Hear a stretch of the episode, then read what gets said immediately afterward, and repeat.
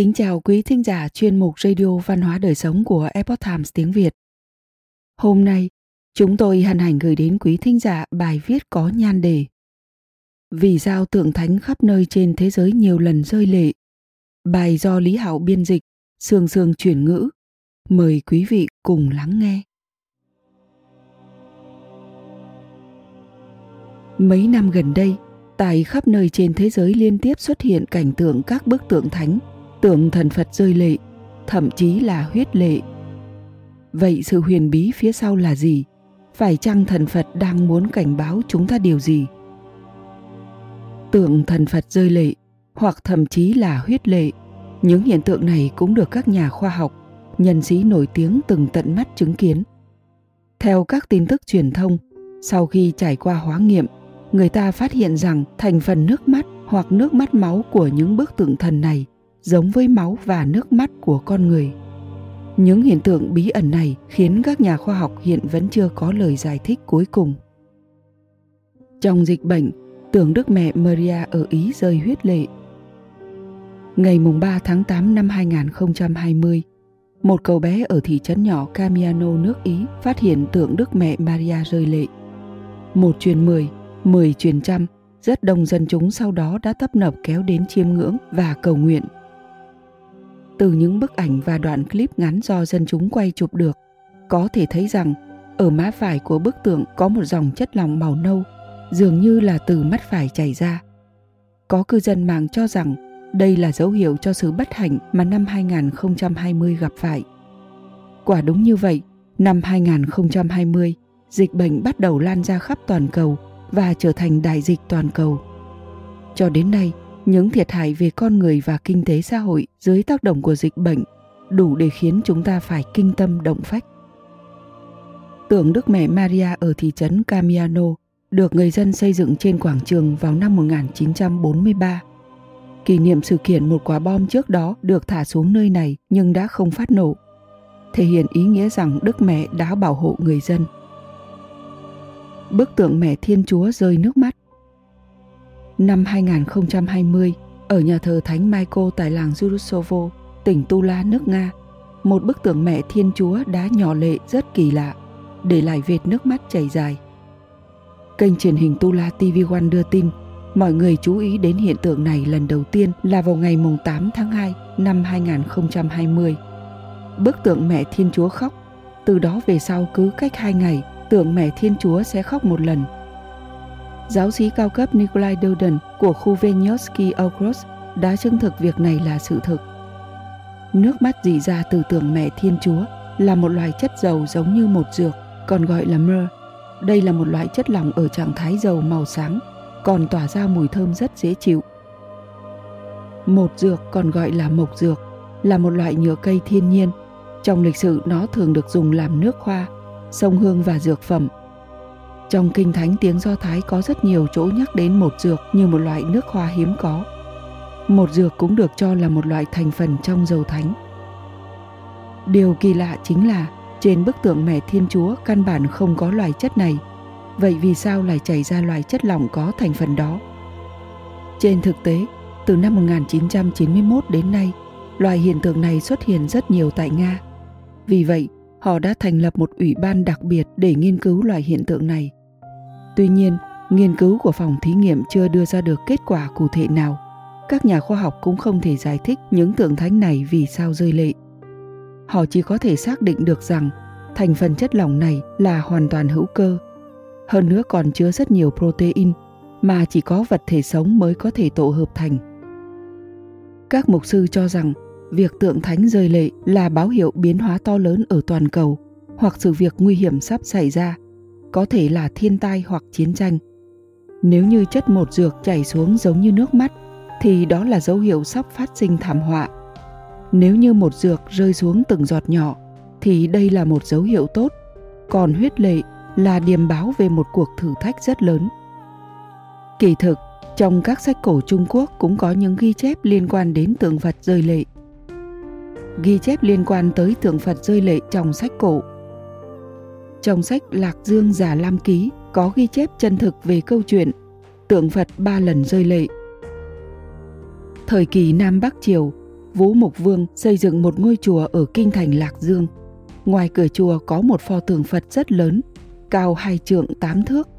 Vào trung tuần tháng mười hai năm Hiếu Xương thứ ba, tức năm năm trăm hai mươi bảy, tượng Phật xuất hiện dị tượng hai mắt rơi lệ, nước mắt chảy suốt ba ngày mới ngừng. Đến tháng tư năm sau, Nhí Chu Vinh quả nhiên xuất quân đánh vào Lạc Dương, tàn sát hơn hai nghìn vương công và bách quan. Số dân chúng tử vong càng không thể tính được. Vào tháng ba năm Vĩnh An thứ hai, tức năm năm trăm hai mươi chín, pho tượng Phật này lại bắt đầu rơi lệ. Kết quả đến tháng năm, Bắc Hải Vương Nguyên Hạo mang quân đánh vào Lạc Dương. Sau hai tháng, Bắc Hải Vương đại bại. năm nghìn con em vùng Giang Hoài do ông ta thống lĩnh đều trở thành tù binh, không một ai được trở về. Vĩnh An năm thứ ba, tức năm năm trăm ba mươi, tượng Phật lần thứ ba rơi lệ.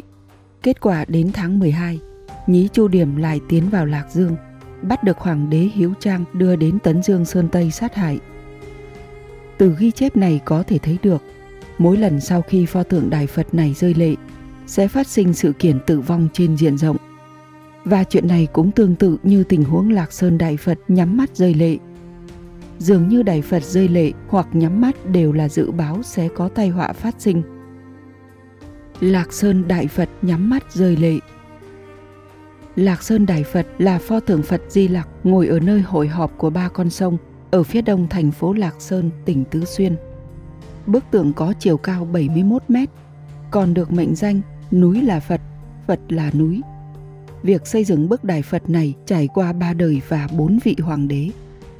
Theo ghi chép, tượng Phật bắt đầu được tạc vào năm đầu khai nguyên thời Đường Huyền Tông, tức năm bảy trăm mười ba, hoàn thành vào năm Trinh Nguyên thứ mười chín, tức năm tám trăm lẻ ba, trải qua hơn chín mươi năm mới hoàn thành.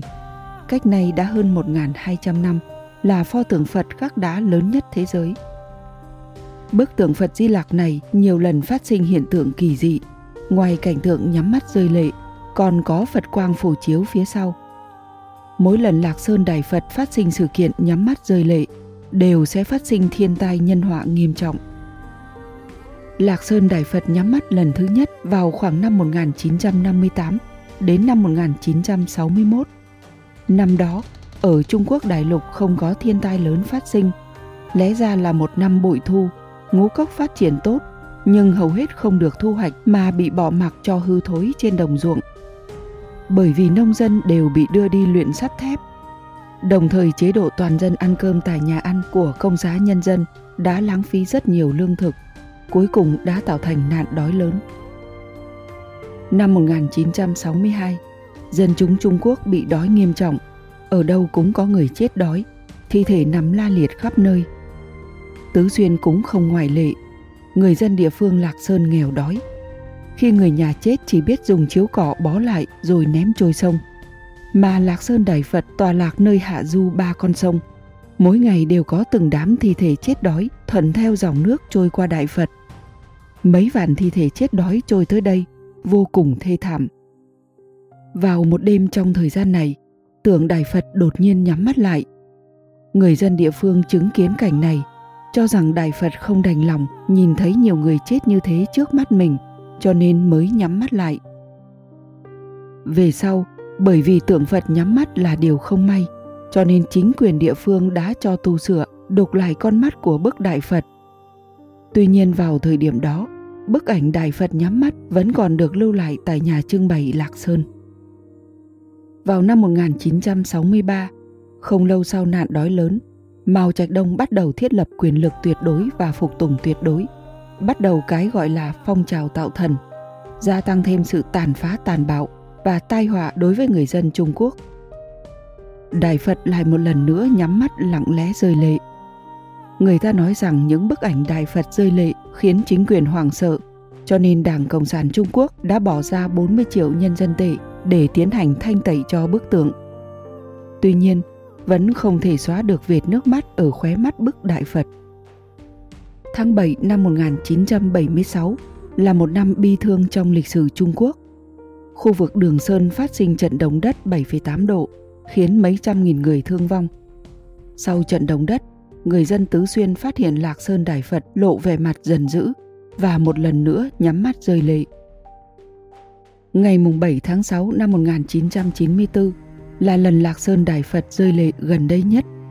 Dựa trên lời kể của các nhân chứng, khách du lịch trên tàu du lịch đã chứng kiến cảnh tượng Lạc Sơn Đại Phật rơi lệ, từng chuỗi dài nước mắt rơi xuống.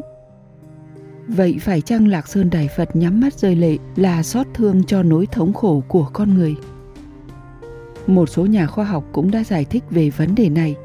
Họ cho rằng đó là do tình trạng ô nhiễm môi trường tương đối nghiêm trọng, cộng với lượng lớn mưa axit đã rửa trôi tượng Phật, khiến mí mắt trên của tượng Phật có quá nhiều hắc tố, trông như Lạc Sơn Đại Phật đang nhắm mắt. Tuy nhiên, vẫn có nhiều người cho rằng đây chính là thần tích, Đại Phật đã thực sự nhắm mắt và hiển linh. Và thay vì cố gắng đi tìm hiểu nghiên cứu những giọt nước mắt này hình thành như thế nào, phải chăng chúng ta nên suy ngẫm xem thông điệp mà thần Phật muốn truyền tải cho chúng ta là gì? Người xưa có câu rằng, ông trời có đức hiếu sinh, trời không đoạn tuyệt đường sống của con người. Ngày nay, thần Phật không ngừng triển hiện thần tích. Các bức tượng thần Phật trên thế giới nhiều lần rơi lệ. Phải chăng cũng là vì muốn lần nữa nhắn nhủ thế nhân điều ấy, rằng Thượng Thiên chưa bao giờ bỏ rơi con người trong cõi mê mang. Ngoài ra, trong lịch sử cũng lưu lại không ít các dự ngôn cảnh báo và nhắn nhủ thế nhân rằng lựa chọn thiện lương, rời xa cái ác, quay về truyền thống, coi trọng tín ngưỡng và đạo đức. Làm được như vậy mới có thể thoát khỏi tai họa và có một tương lai sáng lạn.